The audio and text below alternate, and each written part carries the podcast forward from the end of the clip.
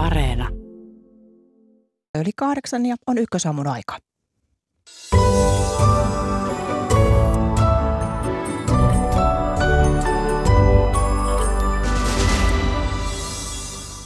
Venäjän hyökkäyssota Ukrainassa alkoi kolme kuukautta sitten.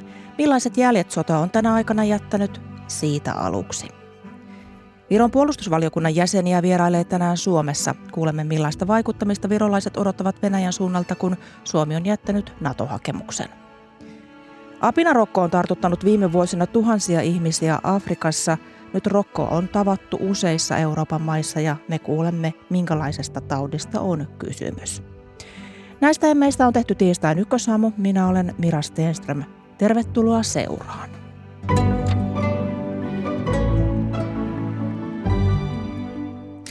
On kulunut siis kolme kuukautta siitä, kun Venäjä aloitti Ukrainan sodan hyökkäämällä maahan usealla eri rintamalla. Sodan aikana on nähty paljon Ukrainan maanpuolustustahdosta Butsan siviileihin kohdistuneisiin julmuuksiin ja Moskva-sotalaivan uppoamiseen. Puhumme nyt seuraavaksi sodan jäljestä ja aluksi toivotamme huomenta Kiovaan Suomen Ukrainan suurlähettiläs Päivi Laine. Hyvää huomenta. Sinä olet juuri palannut kaupunkiin oltuasi poissa Ukrainasta yli kolme kuukautta. Millaiseen Kiovaan palasit? No, täytyy ensin sanoa, että tämä on aika ristiriitaista. Tunnelmat ovat hienot siitä, että on voinut palata vanhaan kotikaupunkiin. Ja tämä Kiovan keskusta, josta lähetystämme sijaitsee, on hyvin pitkälti samanlainen kuin se oli ennen sotaa. Eli tänne ei ole tullut osumia. Kaikki näyttää aika normaalilta ja Kiovan alkukesä on yhtä kaunis kuin se on aina ollut. Mutta kyllä paljon muutoksiakin näkyy ja ehkä kaikkein eniten tietysti sitten, kun alkaa keskustella ihmisten kanssa ja he kertovat kokemuksistaan, kun ovat olleet täällä koko ajan siitä Venäjän hyökkäyksestä alkaen. Niin osaatko kuvailla, minkälainen muutos Ukrainassa on tapahtunut? Mikä on erilaista kaduilla, maanteilla, ihmisten ylipäätänsä siinä olemuksessa? Ähm, ajoimme, ajoimme tänne Kiovaan Länsi-Ukrainasta ja sanotaan, että hyvin pitkä osa siitä matkasta oli, oli hyvin normaalia, kaunista maalaismaisemaa. Se, mikä näkyy ensimmäisenä, on tietysti tiesulut, tarkastuspisteet sekä ukrainalaisten valmius sulkea pääteille tulevia sivuteita, jos, jos tarve vaatii hiekkasäkeillä ja tämmöisillä peräksisillä äh, hämähäkeillä.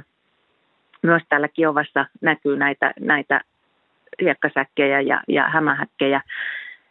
Palvelut ovat pikkuhiljaa palaamassa, osa kahviloista, ravintoloista ja kaupoista on auki, eli siinä mielessä on normaalia. Ja myös ihmisten kanssa keskustellessa niin huomaa, että ihmiset ovat ainakin jossain määrin tottuneet uuteen normaaliin tähän sotatilaan. Ja toisaalta Kiovassa on se, että silloin alkuvaiheessa tilanne täällä oli hyvin, hyvinkin vaarallinen ja lähiöihin tuli iskuja. Nyt tilanne on rauhallisempi ja se ilahduttaa ihmisiä kovasti ja näkee, että heidän se, heillä on suuri optimismi siihen, että tilanne on kääntymässä parempaan suuntaan. Niin, osaatko sanoa, kuinka moni on, on palannut Kiovaan niistä, jotka, jotka aikoinaan lähtivät sieltä pois sotapakoon? Paluuta on tapahtunut aika paljon, lukuja en uskalla nyt sanoa. Kiovan pormestari Klitskohan sanoi pitkään ihmisille, että älkää tulko vielä, tilanne on herkkä ja, ja täällä on räjähtämättömiä ammuksia pitkin ja poikin, mutta nyt tällaista kieltoa ei enää ole. Ja sotaa käyvässä maassa normaalius, paluu siihen normaaliin elämään ja arkeen on se, mitä ihmiset haluavat, niin ihmisillä on kyllä hyvin suuri tarve palata kotiin ja he haluavat tulla. Eräskin tuttava sanoi, että hän ei oikein tiedä, että mitä se turvallisuus hänelle antaa ollessaan evakossa, kun kun Kiovassa on koti, ystävät, läheiset, niin tämä vetää ihmisiä tänne. No Kiova on ollut merkittävä paitsi teollisuuden, mutta myös tieteen ja, ja kulttuurin keskus, niin miten paljon tätä pääomaa on, on siellä jäljellä? Ja jatkuuko elämä sen, sen suhteen? Pikkuhiljaa paluuta on myös siihen ja paljonhan tästä on tietysti kiinni siitä, että ihmiset palaavat ja viikonloppuna täällä juhlittiin sitä, että Kiovan opera aloitti jälleen toimintansa. Ja se oli kyllä hieno, hieno tilaisuus ja meni vielä ilman hälytyksiäkin, eli keskeytystä ei tullut. Siellä hyvinkin vahvasti aisti sen, että ihmiset haluavat myös, heillä on kulttuurin nälkä, he haluavat palata siinäkin mielessä normaaliin elämään. Ja esitys sai pitkät, pitkät uploadit seisoen yleisöltä mutta totta kai sota, sota häiritsee kaikkea ja osa ihmisistä myös tieteen parissa on, on, on edelleen evakossa. Opetusta on voitu jatkaa jonkin verran etänä ja ukrainalaiset ovat hyvin kiitollisia siitä, että monet maat ovat vastaanottaneet ukrainalaisia opiskelijoita ja antavat heille mahdollisuuden jatkaa opintojaan Ukrainan ulkopuolella. No myös suurlähetystöjä on Kiovaan evakosta palannut, niin, niin mitä työtä teillä Suomen suurlähetystössä nyt on käytännössä sitten ensimmäisenä edessä? Tässä nyt aloitellaan toimintaa ja jatkamme tietysti sitä työtä, mitä pyrimme tekemään myös Helsingistä käsin, eli tätä tilannearviota siitä, että mitä tässä maassa tapahtuu. Nyt kun on päässyt tänne paikan päälle, niin tärkeää on se, että pystyy keskustelemaan – ukrainalaisten kanssa kasvokkain virkamiesten, poliitikkojen, aivan tavallisten ihmisten ja se tietysti tuo paljon lisää siihen, miten pystymme arvioimaan maan tilanteen kehitystä. Sotaa käyvä maa on sellainen, että täällä ei oikeastaan ole vapaa-päiviä, vaan työtä tehdään joka päivä ja se aiheuttaa tietysti aikamoisen hektisen rytmin elämään. Niin voiko suurlähetystön palusta tulkita niin, että Ukraina ei usko menettävänsä enää enää Kiovaa? Ehkä se ei liity suoraan näihin suurlähetystöjen palaamisiin, mutta kyllä se on täällä havaittavissa keskusteluissa ukrainalaisten kanssa, että heillä on suuri päättäväisyys ja usko, optimismi siihen, että Ukraina tämän voittaa. Osittain se johtuu tietysti siitä, että kun he ovat nähneet, mitä Venäjän valloittamilla alueilla tapahtuu, niin se on oikeastaan heille ainoa vaihtoehto on voittaa tämä sota, sillä Venäjän julmuudet ovat sitä luokkaa, että sellaisen heillä ei ole mahdollisuus antautua. Ja toisaalta Putin on ilmaissut tämän ideologisen päämääränsä, että Ukraina ja ukrainalaiset tulee pyyhkäistä pois, pois tästä maailmasta. Niin, eh, eli nämä ovat hyvin niin kuin karskeja vaihtoehtoja. Ukrainalaiset ovat päättäväisiä ja aikovat jatkaa sotaa loppuun asti. Ja kyllä myös puolustusministeri, jonka tunnemme ikuisena optimistina, mutta hän sanoi, että kesän jälkeen Ukraina hallitsee pää, pääosaa maasta. Ja ukrainalaiset ovat myös sanoneet, että heidän on saatava lisää sotilaallisia voittoja, jotta he pystyvät palaamaan neuvottelupöytään. Kiitos paljon haastattelusta Kiovaan Suomen Ukrainan suurlähettiläs Päivi Laine. Kiitos. Ja jatketaan studiosta. Tervetuloa lähetykseen Ylen ulkomaantoimittaja Antti Kuronan. Huomenta. Kiitos. Sinusta on tullut Ukrainan sodan yksi tunnetummista kertojista Suomesta. Suomessa. Sinä olet siellä Ukrainan sotaa ihan, ihan siis läheltä paikan päällä ollut todistamassa useita kertoja eri puolilla maata olet matkannut, niin, niin kun tuossa suurlähettiläs Päivi Laine kuvaili vähän sitä, että minkälaisia, minkälaista se eläminen tällä hetkellä siellä pääkaupunki Kiovassa on, niin, niin mitä sinä sanoisit sodan vaikutuksesta, että minkälainen muutos Ukrainassa on tapahtunut ihmisten olemuksessa ja olemisessa? Huhhuh, todella vaikea, vaikea kysymys, että mm, siis tämä sotahan niin kuin, ja sodan mittakaavassa kolme kuukautta ei ole, ei ole kovin, tai siis että sodat kestää usein pitkään, mutta ö, sodassa niin kuin aika kuluu todella intensiivisesti. Niin kuin hän sanoi, että kun on sota, niin joka päivä aamusta iltaan ollaan töissä. Ö, eli tämä kolmen kuukauden aikana tämä sota ja se tilanne on niin kuin muuttunut niin paljon jo. Ja itse olin siellä silloin sodan ö, alussa, kun se alkoi ja ensimmäiset ö, kolme viikkoa sitten oli vähän aikaa Suomessa sitten taas siellä ja vähän aikaa Suomessa ja taas. Olen ollut siellä kaksi ja puoli kuukautta ja ö, ehkä se, siis ne ensimmäiset viikot, niin silloin oli valtava pelko ja itse asiassa silloin ihan ensimmäisenä päivinä oli kyllä varsin lähellä, että Venäjä olisi onnistunut saartamaan Kiovan ja ö, nujertamaan koko Ukrainan. Ja, ja silloin oli valtava pelko ja silloinhan nämä miljoonat ihmiset lähtivät pakoon ihan pommituksia ja, ää, ja Kiovastakin lähti paljon ihmisiä. Ja Venäjähän oli siellä Kiovan pohjoispuolella. Se oli, se oli eri, erittäin vaikea aika ja sitten itse olin siellä Kiovassa sitten siinä vaiheessa, kun sitten vähän myöhemmin, kun Ukraina onnistui tunkemaan nämä Venäjän joukot pois. Ja, ja se oli valtava voitto Ukrainalle ja varmasti silloin myös tämä ihmisten mielialat ja henki jossain määrin muuttui. Mutta aivan valtava, valtava siis tämä puolustustahto, tahto niin kuin puolustaa, taistella Ukrainan puolesta. Ihan kaikki ö, ovat mukana siinä. Ja, ja sitten se, mikä on tärkeää huomata, että Ukraina on todella suuri maa ja ihmiset elävät todella erilaisissa tilanteissa. Osa maasta ei käytännössä ole sotaa edes nähnyt. Kiovassa, etenkin Kiovan pohjoispuolella oli aivan hirvittävä tilanne, mutta tämä Venäjän miehitys estettiin. Ja, ja nyt tälläkin hetkellä on kovia taisteluita esimerkiksi idässä ja sitten osa Ukrainan kansasta elää tämän Venäjän miehityksen alla. Ja olemme nähneet Butchasta ja muualta, mitä se tarkoittaa. Eli siellä on todella monta erilaista todellisuutta tällä niin, hetkellä. Sinä olet seurannut tätä Ukrainan ja Venäjän välistä konfliktia jo melkein, melkein tuota, kymmenen vuotta, niin, niin oliko tämä Venäjän suurhyökkäys sinulle yllätys? Ei, ei ollut, että tosissaan minulle tämä sota alkoi – keväällä 2014 Donetskissa ja Luhanskissa, kun Venäjä aloitti tämän niin kutsuttu Itä-Ukrainan sodan tai hybridisodan. Ja silloinkin lähti hyvin paljon pakolaisia ja siellä oli tätä väkivaltaa. Ja, ja Putin ei onnistunut sillä Itä-Ukrainan sodalla saavuttamaan tavoitteitaan, niin kyllä uskoin, että, että tulee tämmöinen laajempi hyökkäys.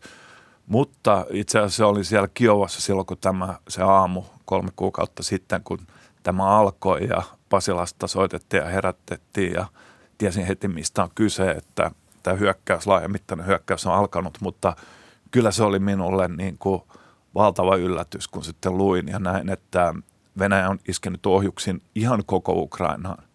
Myös läntiseen Ukrainaan meni ulos kadulle, kuuli räjähdyksiä Kiovassa ja en, ajattelin, että Kiova on semmoinen niin kuin symbolisesti, se on lähes pyhä kaupunki venäläisille, että Putin ei voi niin kuin hyökätä Kiovaan, että Venäjän kansa ei sitä tule hyväksymään, mutta niin hän vain teki. Se, se laajuus oli kyllä yllätys.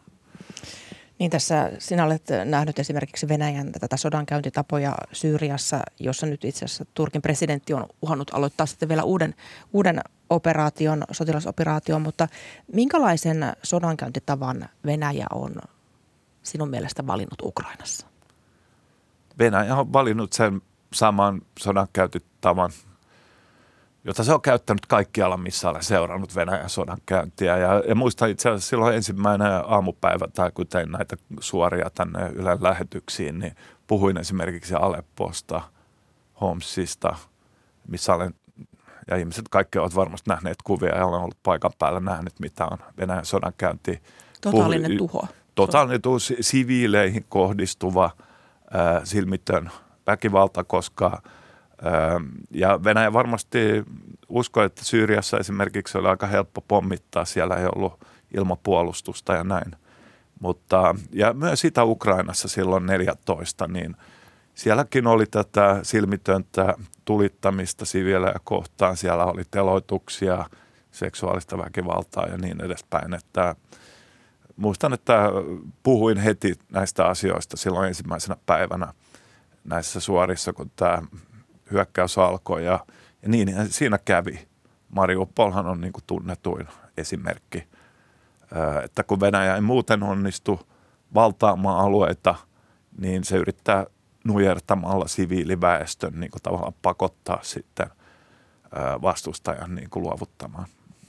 Niin nämä ukrainalaisjoukkojen tekemät raakuudet, niitä nousee vähitellen, vähitellen esiin. Ja esimerkiksi nämä raiskaukset nyt ole, ovat tulleet viime, viime aikoina esille ja monista muista sotarikoksista näitä venäläisjoukkoja on syytetty, niin miten ukrainalaisyhteisöt pystyvät tällä hetkellä käsittelemään näitä asioita, näitä raakuuksia?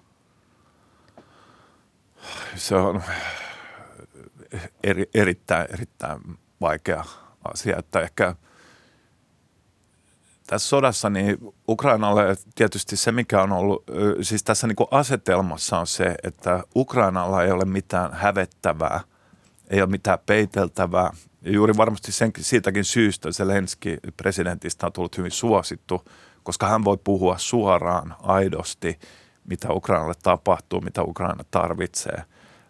Venäjän toimet sen sijaan perustuvat valheeseen ja Venäjän propagandassa he joutuvat koko ajan niin kuin valehtelemaan näistä tapahtumista ja ehkä tämä niin kuin tavallaan rehellisyys ja tämmöinen vähän voi auttaa Ukrainaa pääsemään yli näistä asioista, mutta päinvastoin kuin Venäjällä varmasti vaan vaietaan koko asia ja se jää sillä tavalla tulevaisuuteen. Saa käsitellä näitä, mutta, mutta kyllä nämä niin kuin seksuaaliset väkivalta-asiat ovat, ovat niin, niin vaikeita ja myös niin kuin lapsia kuollut, haavoittunut vakavasti, perheitä tuhoutunut, uhuh, kyllä, kyllä, kyllä se on äärimmäisen, äärimmäisen vaikea pitkä prosessi. Ja Ukrainassa sanotaankin nyt, että ikinä emme unohda, ikinä emme anna anteeksi ja – varmasti nämä niin kuin sotarikosoikeudenkäynti ja tämä tyyliset prosessit tulevat olemaan hyvin tärkeitä ukrainalaisille, että he, he todellakin kokevat, että he jotenkin haluavat saada Venäjän vastuuseen näistä teoista. Mm, nythän ju- juurikin niin ukrainalainen tuomioistuin langetti elinkautisen vankeustuomion tällaiselle 21-vuotiaalle venäläissotilaalle siviilin surmaamisesta. Mutta sinä olit paikan päällä yhdessä tämän sodan järkyttävistä tapauksista, kun Butchan kylässä paljastui tämmöinen venäläisjoukkojen vetäytymisen jäljiltä siviileihin kohdistama raakuus, kidutusta, teloituksia, raiskauksia, niin, niin minkälainen tunnelma siellä paikan päällä Butsassa oli, kun ne kuvat järkyttivät ihan tällä Suomessa kotisohvallakin katsojia? No varmasti joo järkytti ja kyllä se itse asiassa olin siellä aivan silloin, kun se juuri niin kuin tavallaan avautui ja sinne pääsi ja kyllä tunnelma oli todella hämmentynyt. Siellä oli ne, monethan olivat päässeet pakenemaan, mutta ne ihmiset, jotka olivat siellä, niin itse asiassa he olivat jonossa odottamassa, että jos joku toisi humanitaarista apua, ruokaa sinne. Ja että se, koska Venäjän sotilaathan myös ryöväsivät kaikki kaupat, mutta myös yksityiskodeista ruuat – ja tälleen. Ja siellä, siellä oli todella vaikea niin kuin humanitaarinen tilanne ja se oli, ihmiset odotti ja toivoivat, että joku tulee joku, sanoi, että eilen tuli rekka, joka toi autoa, että ehkä tänäänkin tulee.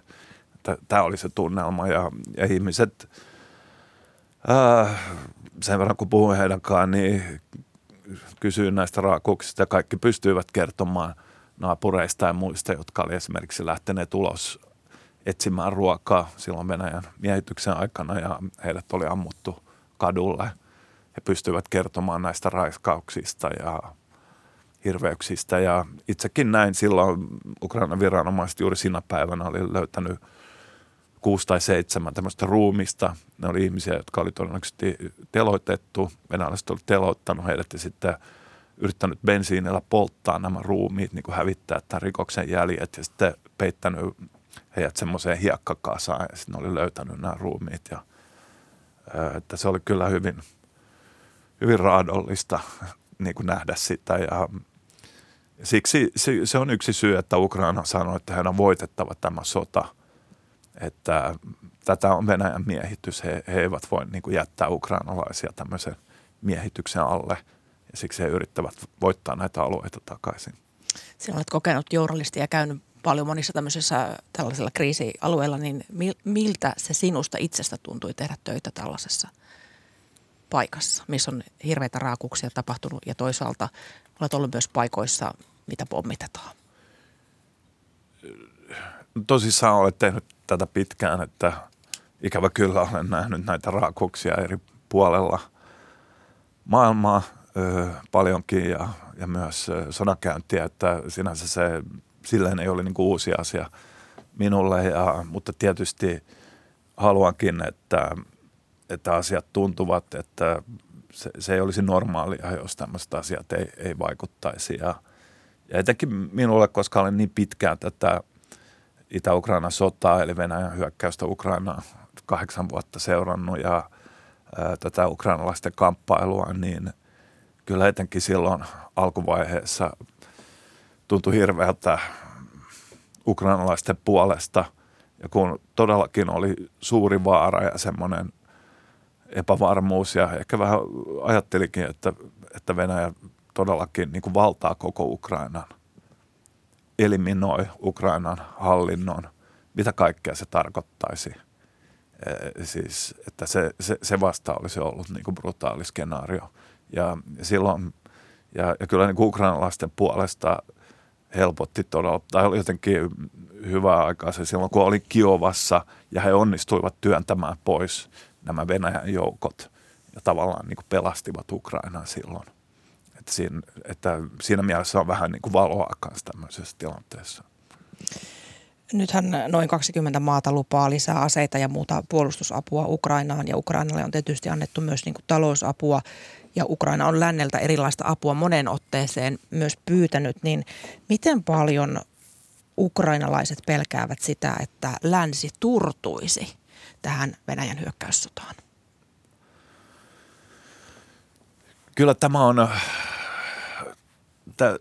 tämä on oikeastaan se keskeisin asia niin kuin ukrainalaisille tässä tilanteessa, että se, että Ukraina, että Venäjä ei ole vallannut Ukrainaa, niin on tietysti suurelta osin, tai suurimmilta osin se on tietysti ukrainalaisten oman puolustustahdon, puolustuksen ansiota, koko kansan niin kuin tämä ponnistus, mutta myös tämän lännen aseapu ja, ja muu apu on ollut täysin ratkaisevaa, että ilman sitä Ukraina ei pystyisi puolustautumaan. Ja, ää, ja siksi Ukrainassa juuri puhuttiin, että he, heidän tavoite on vallata takaisin näitä alueita, joita Venäjä nyt miehittää siellä idässä ja etelässä.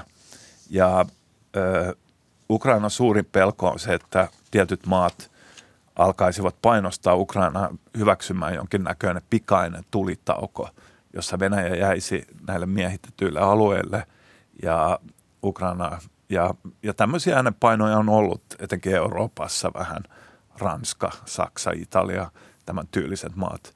Ö, mutta ö, vaikuttaa, että he kyllä myös ovat sitoutuneet tähän ö, Ukrainan puolustukseen ja että he yrittävät vallata takaisin nämä alueet, mutta etenkin Yhdysvallat, Britannia, Baltian maat, nämä entiset Varsoman liiton maat, varmasti myös Suomi, tämmöiset maat, niin, niin ovat hyvin sitoutuneita tähän Ukrainan sotilaalliseen tukemiseen tässä kamppailussa, mutta, mutta se on Ukrainan suurin vaara, että, että tavallaan heitä painostettaisiin hyväksymään jonkinnäköinen hätäinen tulitauko, jossa Venäjä jäisi laajoille alueille Ukrainaan. Koska Ukrainassa myös tiedetään, että siinä tapauksessa Venäjä vain varustautuu vuoden kaksi ja hyökkää uudestaan vielä verisemmin.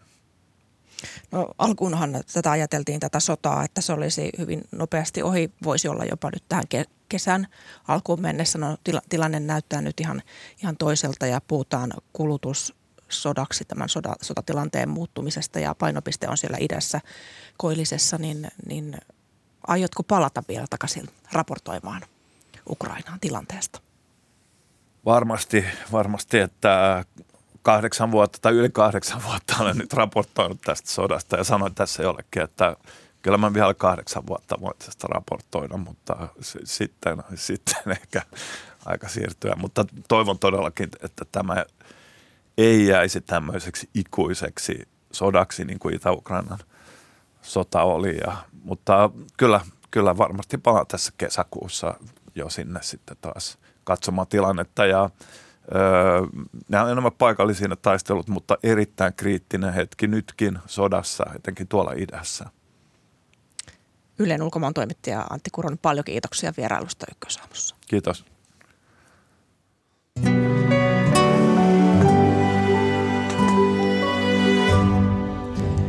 Kello on 8.35 ja seuraavaksi tässä lähetyksessä kuullaan Viron puolustusvaliokunnan Suomen vierailusta. Vierailun puheenaiheet liittyvät Suomen NATO-jäsenyyden lisäksi muun muassa kahdenväliseen puolustusyhteistyöhön. Ja useat Euroopan maat ovat kertoneet apinarokkotartunnoista ja kuulemme myös siitä, millaisesta taudista on kysymys. Mutta aluksi NATOon ja Ukrainaan Viron näkökulmasta. Viron puolustusvaliokunnan jäseniä saapuu tänään vierailulle Suomeen. Suomessa on puhuttanut paljon muun muassa Turkin suhtautuminen Suomen ja Ruotsin NATO-hakemukseen ja tavoitin tunti sitten Viron valtuuskuntaa johtavan Riikikokun puolustusvaliokunnan puheenjohtajan En Eesmaan, joka kommentoi aluksi, mitä Turkiasiasta Virossa ajatellaan. Olen varma, että NATO pystyy löytämään ratkaisun Turkin vastustukseen Suomen ja Ruotsin liittymistä NATOon. Eh, Viron parlamentti kyllä tukee Suomen ja Ruotsin osalta päättämään pikaisesti ja ilman esteitä. Meillä eri toimijat varautuvat Venäjän mahdolliseen vaikuttamiseen jäsenyysprosessin aikana, niin miten Virossa on puntaroitu Venäjän mahdollisia ilkeyksiä hakuprosessin aikana? Joka ikinen päivä. Ja meillä on suomalaisten kollegojen kanssa paljon puhuttava, sillä Venäjä on muuttunut vaikeasta naapurista paariaksi. Ja nyt on meidän oltava valmiina uudessa todellisuudessa varmistamaan alueemme turvallisuus. Olen varma, että Suomen ja Viron puolustusyhteistyö saa uutta vauhtia. Se on vahva tänäänkin, mutta Naton jäsenyys muuttaa tilannetta huomattavasti ja Viro tukee sekä Suomen että Ruotsin liittymistä NATOon, koska se vahvistaa merkittävästi alueemme turvallisuutta. Tiedämme, että Venäjä on varoittanut Suomea NATOn liittymisestä, että se on ryhdyttävä sotilasteknisiin ja muihin reaktioihin estääkseen tämän aiheuttaman uhan Venäjän kansalliselle turvallisuudelle. Tiedämme, että Suomella on 1300 kilometriä rajaa Venäjän kanssa, mutta yhteinen raja on Venäjän kanssa Virollakin – mutta tämän päivän Venäjällä ei ole mielestäni merkittäviä resursseja osoittaa sotilaallista voimaa alueellamme vastauksena Naton laajenemiselle. Mitä, mitä tarkoitat, kun sanot, että Venäjä on muuttunut paariaksi? No, siis kaikki se, mitä se on tekemässä Ukrainassa, se on todellisuudessa jo toinen sota Ukraina vastaan ja varmasti olette panneet merkille, että Putin on sanonut, että ukrainalaisia ei ole olemassa, on vaan venäläiset. Eli äh, hän soti, äh, soti venäläisiä vastaan, mikä on täysin, täysin absurdi tilanne. No nyt meillä on meneillään niin sanottu harmaa aika. Oliko Virolla minkälaisia ongelmia NATOon liittymisessä? Kyllä, koska aika oli toinen. Viron sotavoimat eivät ole Suomen sotavoimien kaltaiset. Meidän oli tehtävä paljon töitä, että me olisimme sopineet Naton. Sama oli myös Euroopan unionin kanssa, koska edustan Viron parlamenttia, paljon töitä oli myös riikikokussa. Ja se oli tehtävä ja onneksi me kyllä saavutimme tämän tämän tuloksen, että olemme Naton valmiudessa, olimme Naton valmiudessa jo vuonna 2004 saman, samoin myös Euroopan unionin. Että nyt on aika toinen ja jopa puhutaan, että Ukrainasta voi tulla Euroopan unionin jäsen. Se olisi ollut täysi mahdottomuus silloin, kun Viro, Latvia ja Liettua liittyivät. Millaista tuo harmaa aika oli Viron kannalta? Eh, se oli odotuksen aika, mutta tietysti Venäjä oli silloin vaikea naapuri, ei vielä paaria. Että tässä mielessä ne kyllä tekivät mitä, mitä voi, voisivat, mutta kuitenkin estää Viron, Latvian ja Liettuan NATO-pyrkimyksiä se ei pystynyt. Viron pääministeri Kaja Kallas on luvannut jäsenyydelle nopean käsittelyn riikikokussa, kunhan siihen vaiheeseen päästään, niin miltä se tilanne näyttää käytännössä?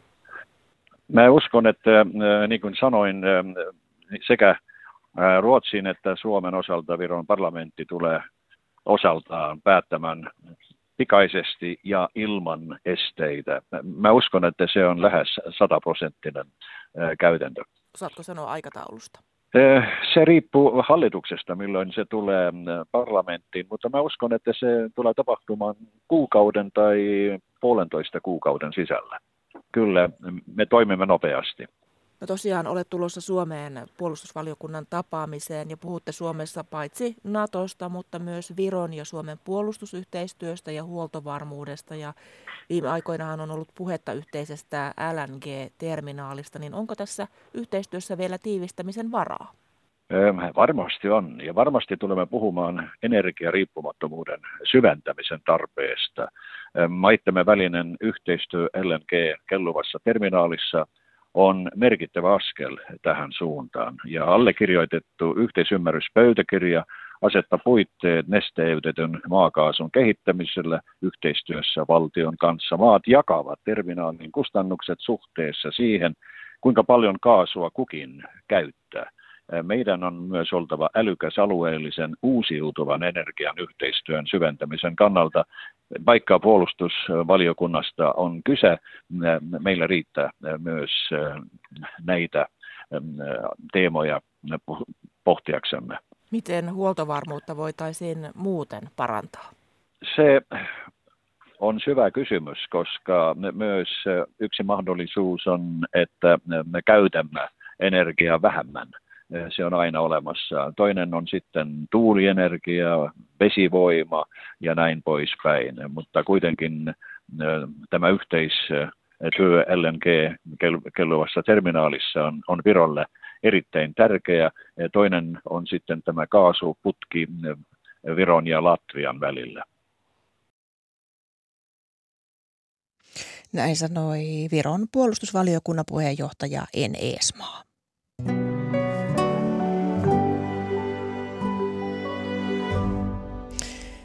Maailma on elänyt yli kahden vuoden ajan koronapandemian keskellä ja nyt huolta herättää apinarokon tavallista laajempi leviäminen. Mistä tämä johtuu ja minkälaisesta virusta on, viruksesta on kysymys, siitä puhutaan seuraavaksi. Tervetuloa lähetykseen Terveyden ja hyvinvoinnin laitoksen asiantuntijalääkäri Leif Lakoma. Hyvää huomenta. Kiitos, huomenta. Tervetuloa lähetykseen etäyhteydellä virusopin professori Ilkka Julkunen Turun yliopistosta. Huomenta. Hyvää huomenta. Aloitetaan tosiaan tästä apinarokosta, joka on vanha tauti. Sitä on esiintynyt Afrikassa jo pidempään, mutta nyt tautitapauksia on havaittu yli 15 maassa, täällä esimerkiksi Euroopassa ja, ja USAssa, Kanadassa, Australiassa. Leif Lakoma, minkälainen tauti apinarokko on? No se on pääsääntöisesti ollut aiemmin siis, sitä on pääsääntöisesti eläimillä ja aiemmin tartunnat on saatu pääasiassa eläimiltä, se on siirtynyt ihmisiin. Ja yksittäisiä tartuntoja on myös ollut ihmisten välillä, mutta pääasiassa se tartunnat on ollut tuolla Afrikan mantereella, Keski- ja Länsi-Afrikassa ja sitten yksittäisiä tartuntoja matkailijoilla. Se, mikä nyt on vähän niin kuin uutta, on, että näitä tartuntoja on ollut myös ihmisten välillä Euroopassa ilman matkailutaustaa se apinarokko on hyvin lähellä isorokkoa, niin miten nämä kaksi tautia eroavat toisistaan? Ne on niin kuuluu samaan, samaan niin kuin virusperheeseen, mutta, mutta on ne tauteja aika erilaisia, että apinarokko on, on lievempi tauti ja äh, se on käytännössä ihmisillä yleensä, aikuisella ihmisellä äh, lievoireinen ja paranee itsestään muutamassa viikossa. Ja se äh, myöskin tarttuu ihmisten välillä hyvin, hyvin huonosti ja vaatii hyvin niin kuin läheisen kontaktin. Ja nämä tapaukset, mitä nyt on Euroopassa ja Pohjois-Amerikassa ää, muuallakin ollut, ilman tätä matkailutaustaa, ne on päässä liittynyt seksikontakteihin.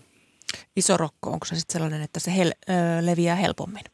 Joo, isorokkohan meillä ei enää ole. Että rokko on niin kuin yksi näitä harvoja tauteja, jotka on ihan periaatteessa kokonaan hävitetty maailmasta ja niitä on enää muutamassa laboratoriossa. Ilkka Julkunen, maailman terveysjärjestö WHO mukaan suurin osa Afrikan ulkopuolella tavatuista tapauksista on, on länsi-afrikkalaista kantaa, niin miten länsi- ja keski-afrikkalainen kanta eroavat toisistaan? No, niissä on selvästi eroja, eroja niiden niin kuin vaarallisuudessa, että on arvioitu, että keski-afrikkalainen kanta, niin tota, erityisesti lapsilla ja nuorilla, niin tota, siellä on kuitenkin kohtuullisestikin kuolleisuutta, puhutaan jopa 10 prosentin kuolleisuudesta. Länsi-Afrikan kanta on onneksi selvästi lievempi ja, ja ajatellaan, että kuolleisuus olisi noin yhden prosentin luokkaa. Että sekin on sinänsä jo merkittävä, merkittävä kuolleisuus, ettei, et, ettei tässä nyt ihan vaarattomasta viruksesta kuitenkaan ole kyse. Mutta todellakin verrattuna Isorokkoon ja, ja sitten tähän Keski-Afrikan kantaan, niin tämä Länsi-Afrikan muoto on kyllä selvästi vähemmän vaarallinen. No tulevatko Ilkka Julkunen nämä molemmat kannat leviämään myös Eurooppaan? No pidän sitä hyvin epätodennäköisenä, että tässähän on vuosikymmenien kuluessa niin tullut yksittäisiä tautitapauksia sitten Eurooppaan ja sitten on esimerkiksi noiden jyrsijöiden, joka on tämä luonnollinen isäntä näille, näille viruksille, niin jyrsijöiden maahantuonnin kautta on, on sitten ollut tämmöisen lemmikkieläimistä tapahtuneita tartuntoja esimerkiksi USAssa ja, ja, ja, ja sitä kautta se tauti on voinut sitten aiheuttaa tämmöisiä pieniä epidemiarypäitä, mutta onneksi ne ei ole sitten lähtenyt kuitenkaan laajemmin leviämään. Ja, ja kun tämä taudin ilmaantuvuus on aina todettavissa tai se kliini, esiintyy niin kuin kliinisenä tautina, jolloin tämä diagnostiikkakin on, on sinänsä, jos ei nyt ihan helppoa, niin kuitenkin ihan selvää, että jolloin nämä tautitapaukset voidaan tunnistaa ja, ja sitten potilaat eristää ja sillä tavalla sitten rajoittaa tämän epidemian leviämistä. No, tätä apinarokkoa on, on havaittu myös, tavattu myös Pohjoismaista, Tanskasta. Siellä on havaittu apinarokkotapaus Ruotsissa samoin. Norja etsii mahdollisia apinarokkotapauksia pääkaupungissa Oslossa, niin miten todennäköisesti Ilkka Julkunen apinarokkoa tullaan tapaamaan myös meillä Suomessa? No toistaiseksi meillä ei ole yhtään tapausta ja, ja riippuu nyt sitten siitä, että onko tota, joku sitten altistunut vastaavallisessa tilanteessa kuin missä näissä muissa Pohjo- Pohjoismaissa on ollut.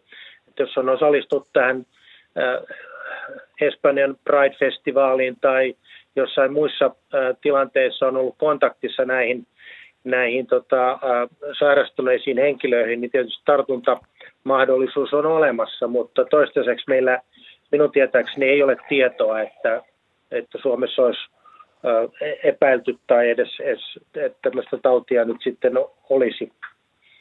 Niin Leif Lakoma, kun esimerkiksi uutiskuvissa tätä apinarokkoa sairastavilla näkyy ikään kuin tämmöisiä vesikelloja kasvoissa tai, tai käsissä, niin minkälaisia kaikkia oireita apinarokko aiheuttaa?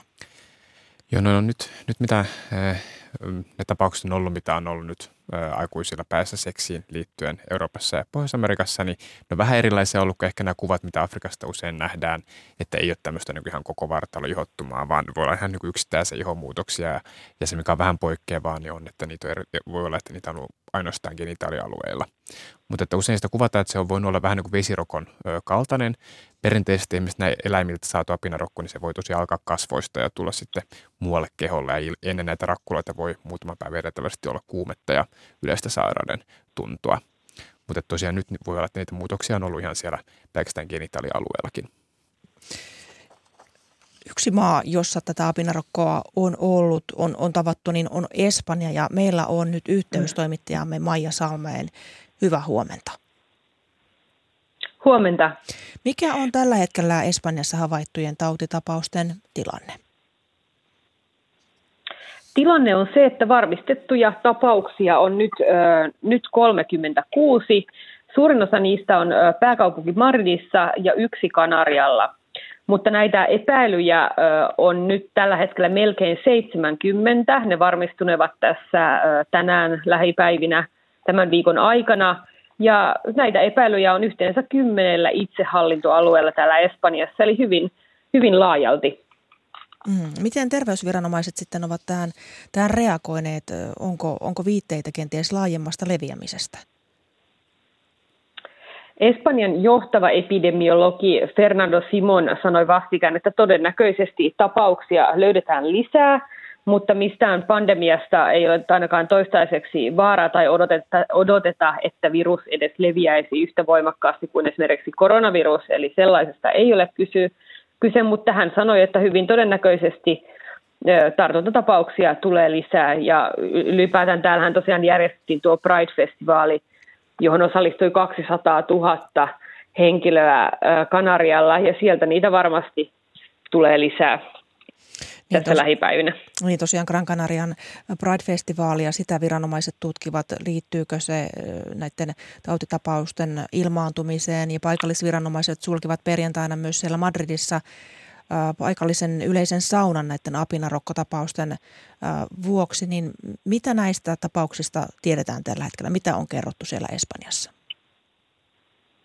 Täällä on kerrottu ja tiedetään se, että näissä paikoissa on tartuntaryppäitä ollut ja kyseisissä paikoissa olleita on pyydetty tarkkailemaan mahdollisia oireita ja eristäytymään. Ja näissä paikoissa todennäköisesti apinarokko on lähtenyt leviämään paitsi Espanjaan, myös muualle, Espa- muualle Eurooppaan. Eli juurikin tuo Pride-festivaali, niin siellä tosiaan oli, niin kuin sanoin, niin 200 000 ihmistä juhli ja siellä oli paljon myös ulkomaalaisia. Eli sieltä se todennäköisesti on levinnyt sitten Espanjan rajojen ulkopuolellekin.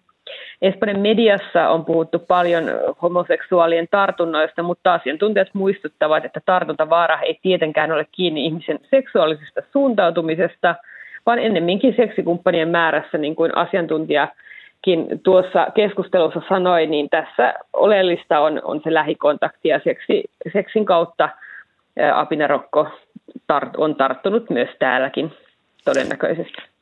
Eurooppa toipuu parhaillaan korona-ajasta ja ihmiset näkevät tietysti nyt paljon toisiaan, niin, niin miten tieto apinarokosta siellä on otettu vastaan? Kansankeskuudessa ei ole mitään paniikkia. Täällä on eletty helteisintä toukokuuta yli 20 vuoteen ja lisäksi nyt on käynnissä niin sanottu ensimmäinen normaali kesä – pandemian alkamisen jälkeen, ja sen kyllä huomaa täällä, eli ihmiset ovat iloisella mielellä juhlivat, ja, ja ei ole mitään, mitään hysteriaa, eli aamullakin katsoin lehtiä, luin espanjalaiset lehdet nopeasti, niin siellä ei apinarokko yllä edes pääuutisten joukkoon, että siitä tänään ter- maan terveysviranomaiset kerääntyvät keskustelemaan siitä, että miten tästä eteenpäin ja pitäisikö näitä esimerkiksi näitä isorokko rokotuksia ottaa käyttöön riskiryhmille ja muuta, että he miettivät, miten tästä eteenpäin, mutta mitään paniikkia täällä ei tosiaankaan ole. Maija Salmi, paljon kiitoksia näistä tiedoista. Jatketaan täältä studiosta käsin. Leif Lakuma tuossa kuultiin siis Espanjan, Espanjan tilanteesta ja apinarokko tarttuu, jos on kontaktissa tällaisen oireilevan ihmisen kanssa, mutta mitä muuta tiedetään tästä tarttumisesta? Minkä kaiken välityksellä se tarttuu? Perinteisesti apinarokko on tarttunut tosiaan niin villieläimistä, lähinnä jyrisyöistä Afrikan mantereella ihmisiin. Esimerkiksi kun niitä kanssa on kosketuksessa tai, tai niin ruoanlaiton yhteydessä. Mutta tota, nyt nämä tartunnat, mitä on ihmisten välillä, niin ne vaikuttaa, että ne on niin kuin lähes poikkeuksetta ollut hyvin läheisiä kontakteja ja lähes poikkeuksetta seksikontakteja. Ja se luultavimmin, se tartuntareitti on, on ihan kosketusteitse, kun ollaan kosketuksessa tämmöisen oireilevan ihmisen näihin rakkuloihin. Se voi myös levitä pisarateitse ihan niin kuin lähi pitkän, pitkän, pitkään jatkuvassa kasvottaessa kontaktissa tai sitten toki ruumieritteiden välityksellä. Mutta hyvin läheisen kontaktin se vaatii ja, ja lähes poikkeuksetta e, seksiin on liittynyt. Tietenkin e, riskissä ollaan silloin, jos, jos on erityisesti runsaasti satunnaisia seksikontakteja – ja nämä toki, mitä täällä festivaalillakin nämä tartunnat on ollut, niin, niin tota, vaikka se on iso festivaali, niin ne on silti niin kuin nimenomaan seksikontakteihin liittynyt, ettei ne mitenkään siellä yleisissä tiloissa ei vaikuta tarttuneen. Eli ei, jos tämmöinen oireinen ihminen pöytää koskettaa, niin tarttuuko se siitä? Ei pääsääntöisesti ei, että hyvin, hyvin heikosti se tarttuu. Eli, eli käytännössä niin kuin hyvin läheisessä kontaktissa ja pääsääntöisesti seksikontaktissa nämä vaikuttaa kaikki nyt olleen tullut. Voiko se tarttua esimerkiksi siemennesteen tai, tai tuota emätinnesteen kautta? Sitä me ei ihan tarkkaan vielä tiedetä, että me ei pystytä vielä sanomaan esimerkiksi, että suojaako vaikka kondomi tartunnalta.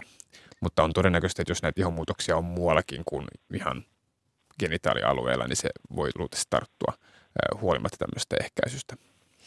Ilkka Julkunen, tämä tosiaan apinarokko, niin kuin tässä on tullutkin esille, niin on vanha virus ja se on löydetty ensimmäisen kerran jo 50-luvulla. Niin mikä voi selittää sitä, että virus on nyt levinnyt muualla kuin Afrikassa näin paljon? No kyllä tämä on tietysti tämmöinen lisääntynyt matkailu ja ihmisten määrän lisääntyminen ja, ja myöskin sitten se, että aikaisemmin niin isorokkorokotus, jotka lopetettiin vuonna 1980, niin, niin e, e, silloin ennen sitä syntyneet niin on saanut isorokkorokotuksen, joka on antanut sitten suojaa myös tätä apinarokkoa vastaan. Ja e, erityisesti Afrikassa nyt sitten nuoremmat ikä, ikäluokat, niin heillä tämä apinarokon esiintyvyys on, on kuitenkin tässä kasvanut sen isorokkorokotusten lopettamisen jälkeen. Ja, ja siinä mielessä niin, väestö on niin kuin alttiimpi myös tälle apinarokolle sitten tämän immunisuojan osalta, että, että, että se voi niin kuin osittain selittää sitä, että tauti on lisääntynyt Afrikassa ja myöskin sitten sitä kautta, kun kansainväliset kontaktit joka puolelle maailmaan on, on tässä viimeisten vuosikymmenen aikana jatkuvasti lisääntyneet, niin se tietysti tuo tämmöistä infektiopainetta myöskin sitten sellaisille alueille, jossa se virus ei varsinaisesti endeemisenä esiinny, eli, eli, eli ei esiinny näissä luonnoneläimissä, jolloin sitten ihmisten välityksellä tapahtuva tartunta on myöskin mahdollinen. Ja, ja tietysti jos tuodaan jyrsijöitä vaikka Afrikasta lemmikkieläimiksi, niin teoriassa siellä on kuitenkin tämmöinen tartuntamahdollisuus tai viruksen kantajuus ja tartuntamahdollisuus olemassa. Niin, kun isorokkoon siihen tepsi nuo kattavat rokotusohjelmat, niin Ilkka Julkunen, missä tilanteessa apinarokkoon tarvittaisiin rokotuksia? No ei ainakaan nyt tässä tilanteessa, missä, missä nyt ollaan, että tämä isorokkorokote eli vaksiinia virus, jota rokotteena käytettiin, niin tota, antaa kyllä ristisuojaa myös tätä, tätä ää, apinarokkoa vastaan. Ei tosin täydellistä, mutta, mutta kuitenkin varma, varmasti niin kuin riittävän, riittävän ää, hyvää suojaa. Ja silloin, jos näitä epidemioita, paikallisia epidemioita esiintyy enemmän, niin silloin voidaan niin kuin harkita tämmöistä niin sanotusti rinki, rinkirokotusta, eli ne ihmiset, jotka on ollut kontaktissa sitten näiden sairastuneiden henkilöiden kanssa, niin muutaman päivän sisällä tästä kontaktista annettu isorokkorokote sitten todennäköisesti antaa suojaa niin kuin kliinistä tautia vastaan.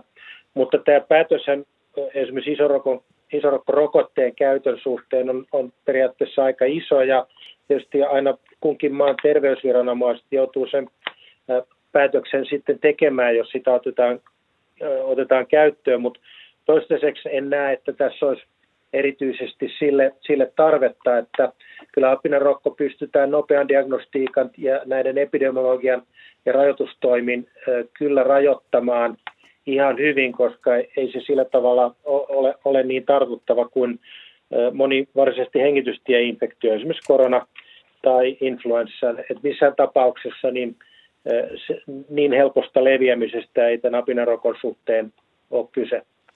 Leif Lakoma vielä tähän loppuun, kun Euroopan tautien ehkäisy- ja valvontakeskus ECDC pitää tätä apinarokon laajaa leviämistä väestössä hyvin, todennäköisen, äh, hyvin epätodennäköisenä, nimenomaan epätodennäköisenä, niin, niin miten te esimerkiksi THL nyt seuraatte sitä käytännössä tilanteen kehittymistä?